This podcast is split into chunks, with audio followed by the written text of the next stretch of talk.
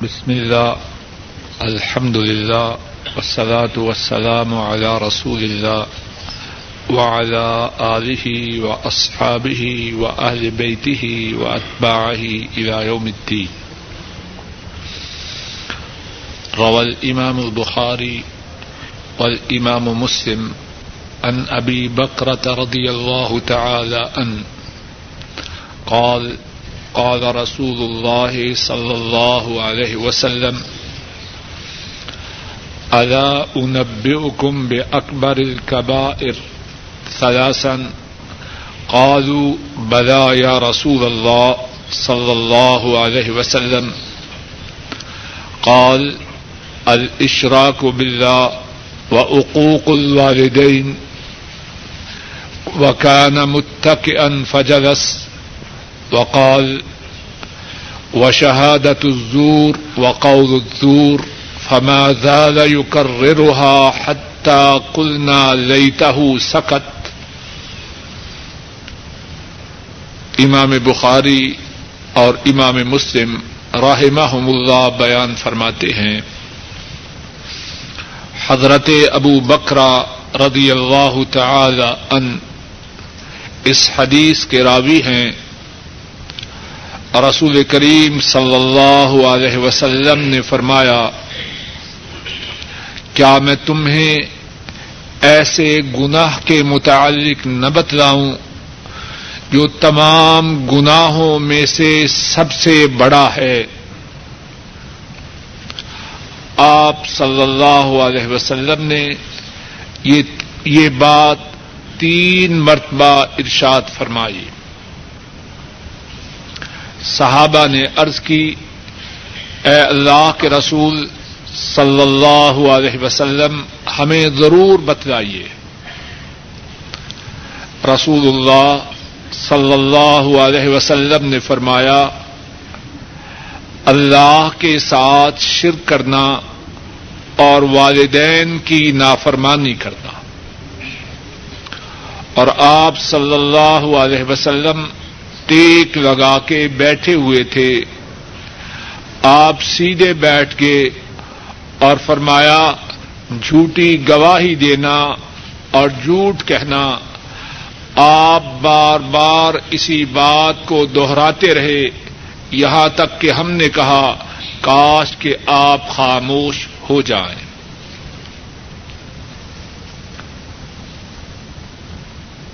مختصر سے وقت میں اللہ کی توفیق میں، مختصر سے وقت میں اللہ کی توفیق سے ایک انتہائی اہم موضوع کے متعلق گفتگو کرنی ہے اور وہ موضوع ہے شرک۔ شرک وہ گناہ ہے جو تمام گناہوں میں سے سب سے بڑا گناہ ہے۔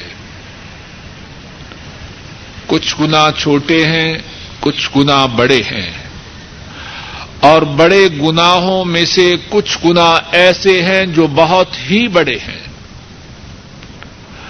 اور بڑے گناہوں میں سے جو گنا سب سے بڑا ہے، وہ شرک ہے اور شرک کے متعلق جو بات کہنی ہے، اس کا پہلا حصہ یہ ہے کہ شرک کیا ہے۔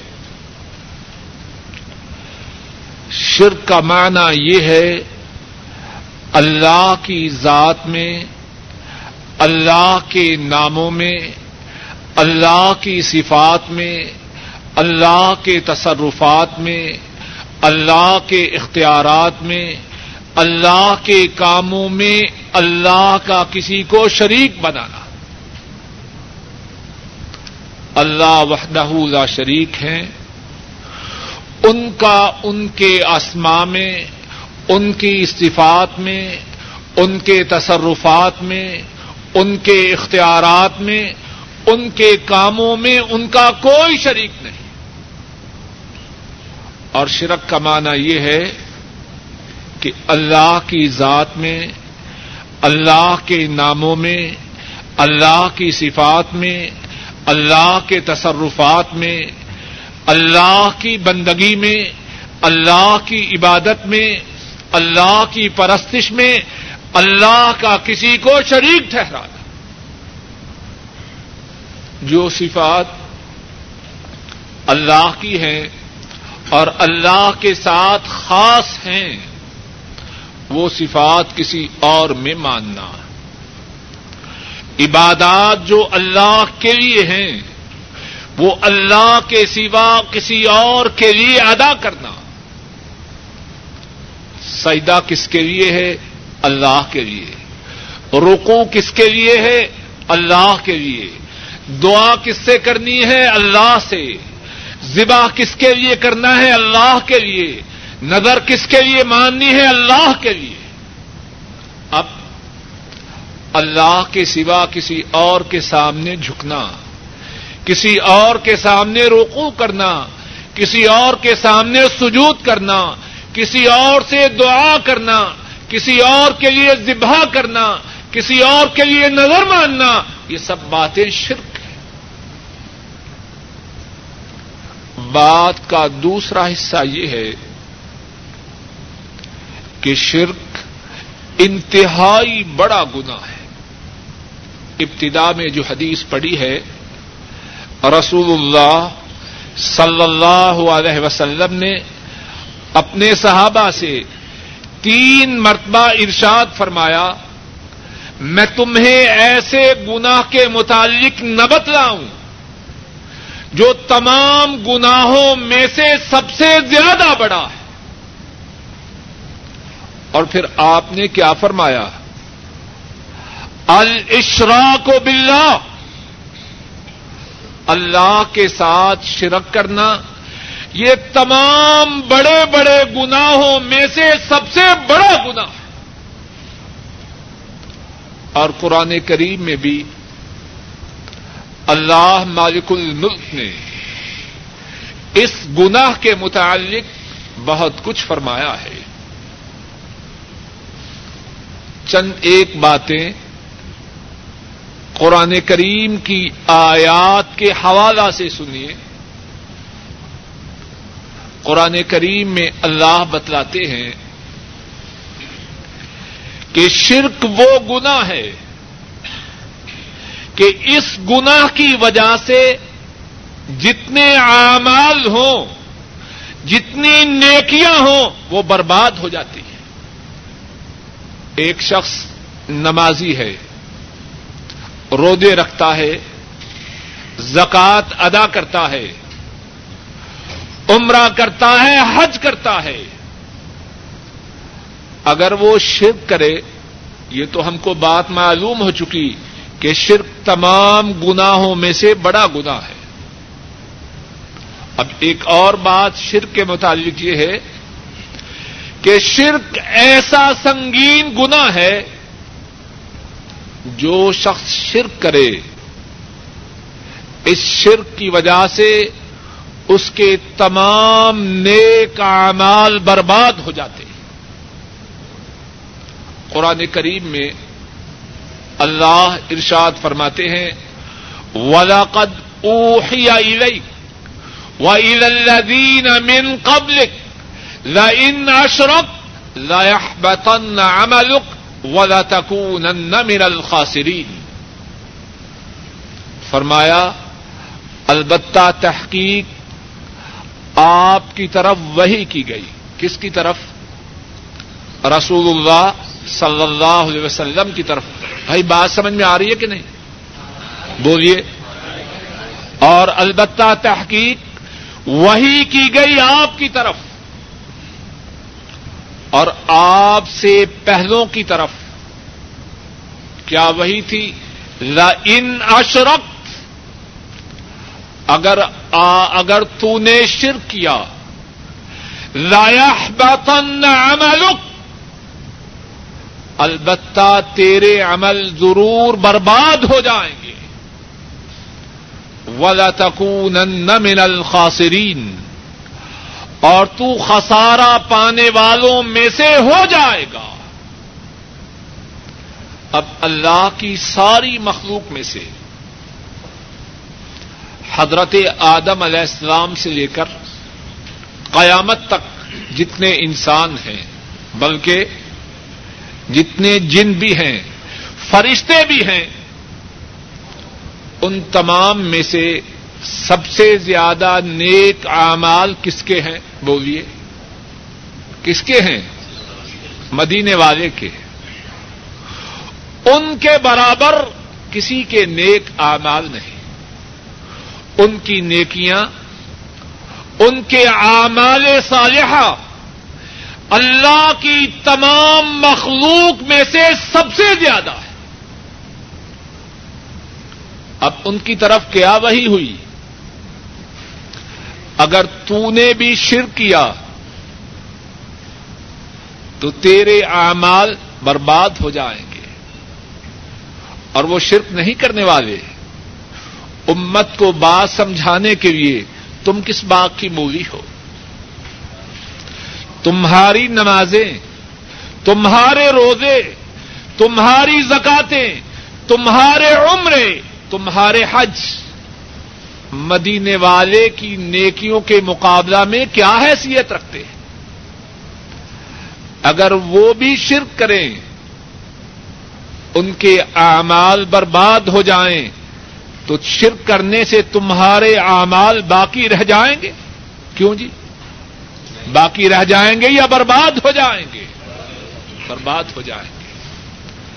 تو شرک وہ عمل ہے، اس کی وجہ سے سارے اعمال برباد ہو جائیں۔ اور شرک وہ عمل ہے، جو کوئی شرک کرے، وہ اللہ کے ہاں نجس ہے، ناپاک ہے پلیت ہے۔ قرآن کریم میں اللہ فرماتے ہیں، یا ایوہ الذین آمنوا، انما المشرکون نجس۔ فلا يقرب المسجد الحرام بعد عامهم هذا. اے ایمان والو، جو مشرق ہیں، وہ کیا ہیں؟ نجس ہیں، ناپاک ہیں، پلید ہیں۔ اس سال کے بعد وہ مسجد حرام کے قریب نہ پھٹکے شرک کرنے کی وجہ سے انسان پلید ہو جاتا ہے، ناپاک ہو جاتا ہے، نجس ہو جاتا ہے۔ اور جو مشرق ہے، قیامت کے دن اللہ اس کو معاف نہ کریں گے۔ شرک کے علاوہ جتنے گنا ہیں، شرک کے علاوہ جتنے گنا ہیں، اللہ جس کو چاہیں گے معاف کر دیں گے اور جس کو چاہیں گے اس کے گنا کی وجہ سے اسے سزا دیں گے لیکن شرک وہ گنا ہے جو شرک کی حالت میں مر گیا اللہ اس کو کل قیامت کے دن معاف نہ کریں گے قرآن کریم میں اللہ فرماتے ہیں ان اللہ لا یغفر ان یشرک به ویغفر ما دون ذلك لمن یشاء بے شک اللہ اس کو معاف نہیں کرتے کہ ان کے ساتھ شر کیا جائے اور اس کے علاوہ جس کو چاہیں معاف کر دے کتنا سنگین گنا ہے شرک۔ اگر موت شرک کی حالت میں آ جائے، قیامت کے دن اس کے لیے معافی نہیں۔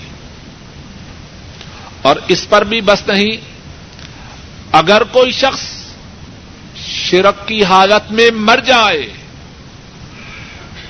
کسی ایمان والے کو اس بات کی اجازت نہیں کہ اس کے لیے دعائیں مغفرت کرے۔ حتیٰ کہ رسول اللہ صلی اللہ علیہ وسلم جنہیں اللہ نے رحمت للعالمین بنایا، ان کو بھی اس بات کی اجازت نہیں۔ اگر کوئی شرک کی حالت میں مر جائے کہ وہ اس کے لیے اللہ سے اس کے گناہوں کی معافی کا سوال کرے۔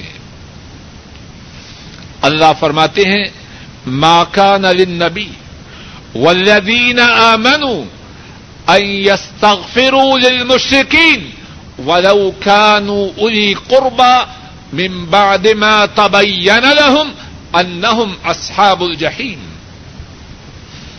فرمایا، نبی کو اور ایماندار لوگوں کو یہ بات زیبا نہیں، ان کے لیے یہ بات مناسب نہیں۔ کہ وہ مشرقوں کے لیے اللہ سے ان کے گناہوں کی معافی کا سوال کرے۔ اگرچہ وہ مشرق ان کے قریبی ہوں، جب انہیں معلوم ہو گیا کہ یہ جو مشرق ہیں، یہ جہنم والے ہیں۔ اور جو مشرق ہے، اس پر اللہ نے اپنی جنت کو حرام قرار دے دیا اس کا ٹھکانہ جہنم ہے۔ انه من يشرك بالله فقد حرم الله عليه الجنه ومأواه النار وما للظالمين من انصار۔ فرمایا، جس نے اللہ کے ساتھ شرک کیا، اس پر اللہ نے جنت کو حرام قرار دے دیا۔ اس کا ٹھکانہ جہنم کی آگ ہے اور ظالموں کا کوئی مدد کرنے والا نہیں بات کا دوسرا حصہ یہ بیان کیا کہ شرک تمام گناہوں میں سے بڑا گنا ہے۔ اور شرک وہ گنا ہے جو شرک کا ارتقاب کرے، اس کی ساری نیکیاں برباد ہو جائیں۔ اور شرک وہ گنا ہے جو شرک کرے وہ نجس اور پلید ہو جائے۔ اور شرک وہ گنا ہے، کل قیامت کے دن اللہ جس گنا کو چاہیں گے معاف کر دیں گے، لیکن شرک کو معاف نہ کریں گے۔ اور شرک وہ گنا ہے، اگر کوئی شخص شرک کی حالت میں مر جائے نبی کریم صلی اللہ علیہ وسلم، اور مومنوں کو اس بات کی اجازت نہیں کہ اس کے لیے اللہ سے اس کے گناہوں کی معافی کا سوال کرے۔ اور جو مشرق ہے اس کا ٹھکانہ جہنم کی آگ ہے اور جنت اس پر حرام ہے۔ شرک کے متعلق جو تیسری بات اب بیان کرنی ہے وہ یہ ہے کہ رسول کریم صلی اللہ علیہ وسلم ہر اس بات سے جس میں شرک ہو، یا شرک کا شائبہ ہو، یا شرک کا شبہ ہو، کتنی سختی سے روکا کرتے امام احمد راہ محلہ بیان فرماتے ہیں، حضرت عبداللہ ابن عباس رضی اللہ تعالی عنہما بیان کرتے ہیں، ایک آدمی رسول کریم صلی اللہ علیہ وسلم کی خدمت میں حاضر ہوتا ہے۔ آ کے کہتا ہے ماشا اللہ وشت ذرا بات کو توجہ سے سنیے اور یاد رکھیے۔ اور اللہ کے فضل و کرم سے پکی بات ہے کچی اور پکی روٹی کی بات نہیں۔ امام احمد راہ محلہ بیان کرتے ہیں۔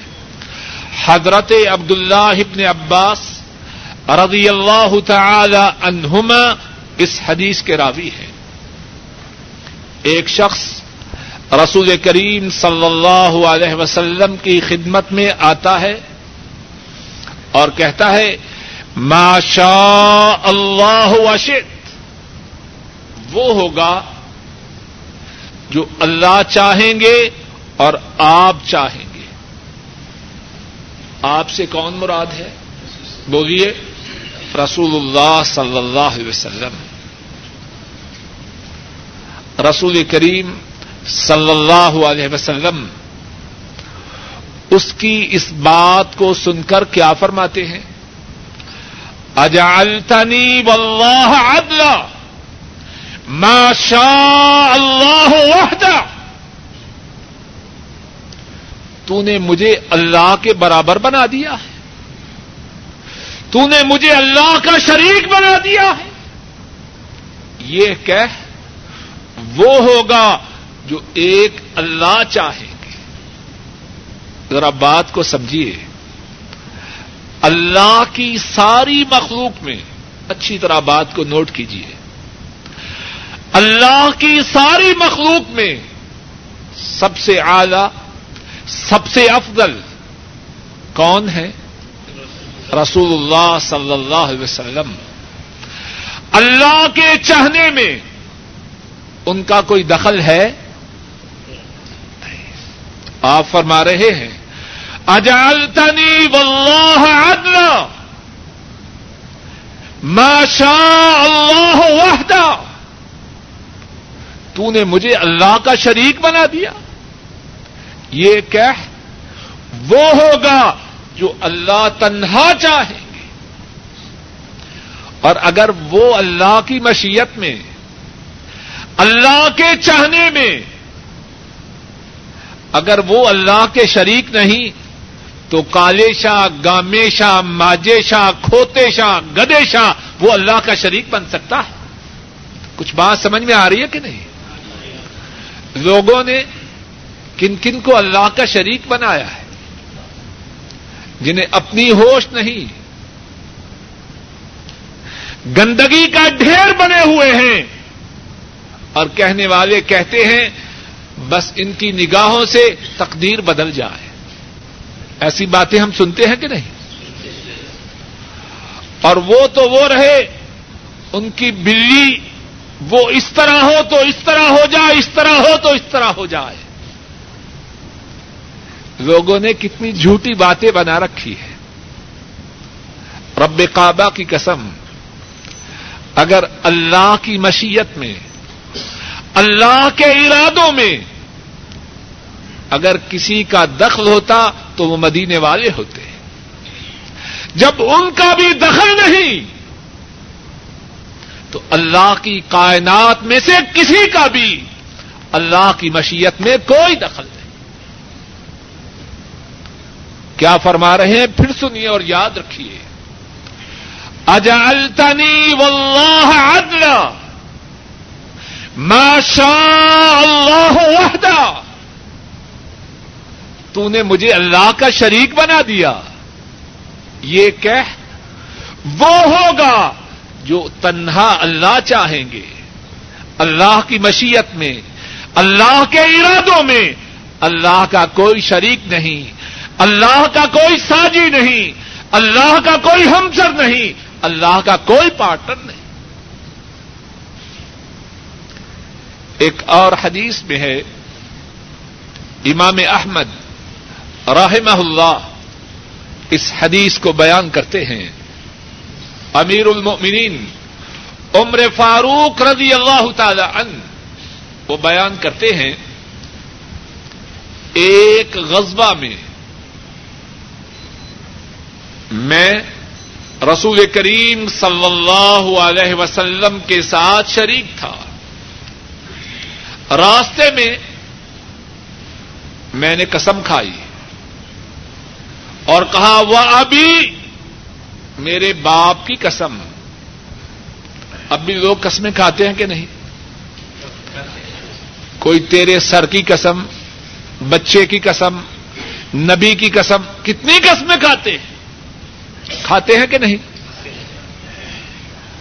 اور اگر کوئی ان کو سمجھائے تو کہتے ہیں یہ پکا وہابی ہے، یہ گستاخ ہے۔ کہتے ہیں کہ نہیں؟ مسند امام احمد میں حدیث ہے۔ عمر فاروق رضی اللہ تعالی عنہ اس حدیث کو بیان کرتے ہیں۔ فرماتے ہیں، رسول اللہ صلی اللہ علیہ وسلم کے ساتھ میں ایک غزبہ میں شریک تھا۔ راستے میں میں نے قسم کھائی۔ تو کہا، وہ ابھی میرے باپ کی قسم ہے۔ کسی نے پوچھے، کسی نے پیچھے سے مجھے ڈانٹا اور کہا، لا تحلفوا بآبائکم۔ اپنے باپوں کی قسم نہ کھاؤ۔ پیچھے مڑ کے دیکھا تو کون ہے رحمت دو عالم محمد مصطفیٰ صلی اللہ علیہ وسلم ہے عمر فاروق رضی اللہ تعالی ان بیان کرتے ہیں۔ اس کے بعد میں نے ساری زندگی کبھی باپ کی قسم نہ کھائی۔ قسم کھانی ہے تو کس کی کھانی ہے؟ ایک اللہ کی۔ کائنات ان کی مشیت ان کا، ارادہ ان کا، قسم ان کی ایک اور حدیث میں ہے۔ امام مسلم رحمہ اللہ بیان فرماتے ہیں۔ حضرت علی رضی اللہ تعالی ان وہ بیان کرتے ہیں۔ رسول کریم صلی اللہ علیہ وسلم نے فرمایا، لعن اللہ من ذبح لغیر اللہ جو اللہ کے سوا کسی اور کے لیے ذبح کرے اس پر اللہ کی لانت ہو۔ صحیح مسلم کی حدیث ہے۔ حضرت علی رضی اللہ تعالی اس کے راوی ہے اور حدیث کیا ہے؟ لان اللہ من ذبح لغیر اللہ۔ جو اللہ کے سوا کسی اور کے لیے ذبح کرے، اس پر اللہ کی لانت ہو۔ اب کتنے ہیں؟ سعودی عرب سے واپس جاتے ہیں۔ ان کی ماں نے نظر مانی ہے، میرا بیٹا آئے گا تو فضا قبر پہ جا کے جانور ذبح کروں گی۔ انتہائی غلط بات ہے۔ کرم نوازی اللہ کی۔ اور جانور ذبح کیا جائے قبر پہ۔ اور ذرا غور کیجیے رسول کریم صلی اللہ علیہ وسلم رحمت للعالمین ہے کہ نہیں؟ وہ تو ان کے لیے بھی بد دعا نہیں کرتے۔ جو ان کے، ان کو زخمی کرتے ہیں، لیکن جو اللہ کے سوا کسی اور کے لیے ذبح کرے، اس پر لانت بیچ رہے۔ اور رسول کریم صلی اللہ علیہ وسلم کی حیات مبارکہ میں اس بارے میں کتنی باتیں ہیں۔ بات کا چوتھا اور آخری حصہ بیان کر کے اپنی بات کو بند کرتا ہوں۔ وہ یہ ہے، شاید ساتھیوں کے دل و دماغ میں یہ خیال آئے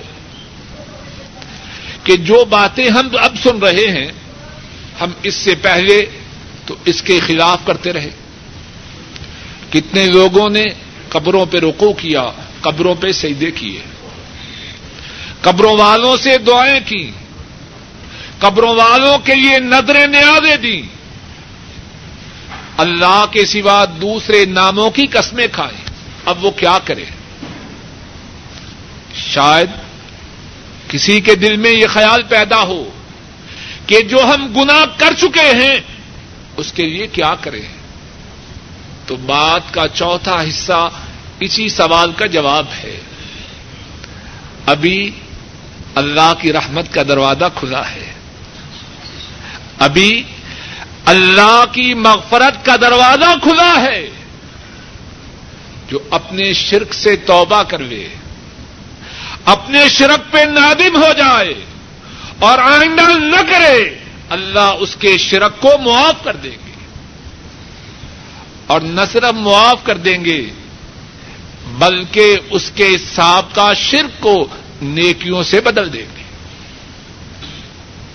صحیح بخاری میں ہے، حضرت عبداللہ ابن عباس رضی اللہ تعالی عنہما بیان فرماتے ہیں، ان ناسم من اہل الشرک کانو قد قتلوا فاکثروا وزنوا فاکثروا فاتب النبی صلی اللہ علیہ وسلم فقالوا، یا محمد ان الذي تدعو اليه لحسن لو تخبرنا انا لما عملنا كفارا حضرت عبداللہ ابن عباس رضی اللہ تعالی عنہما بیان کرتے ہیں، کچھ مشرق لوگ انہوں نے بدکاری کی تھی، کانو قد زنوا فاکثروا۔ اور بہت زیادہ انہوں نے بدماشی کی تھی۔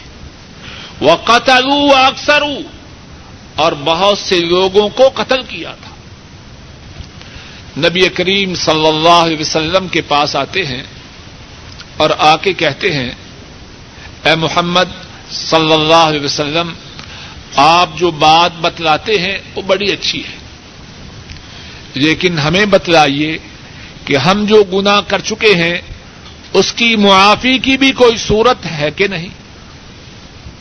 اور ان کے گنا کون کون سے ہیں؟ نمبر ایک، شرک. نمبر دو، بدکاری.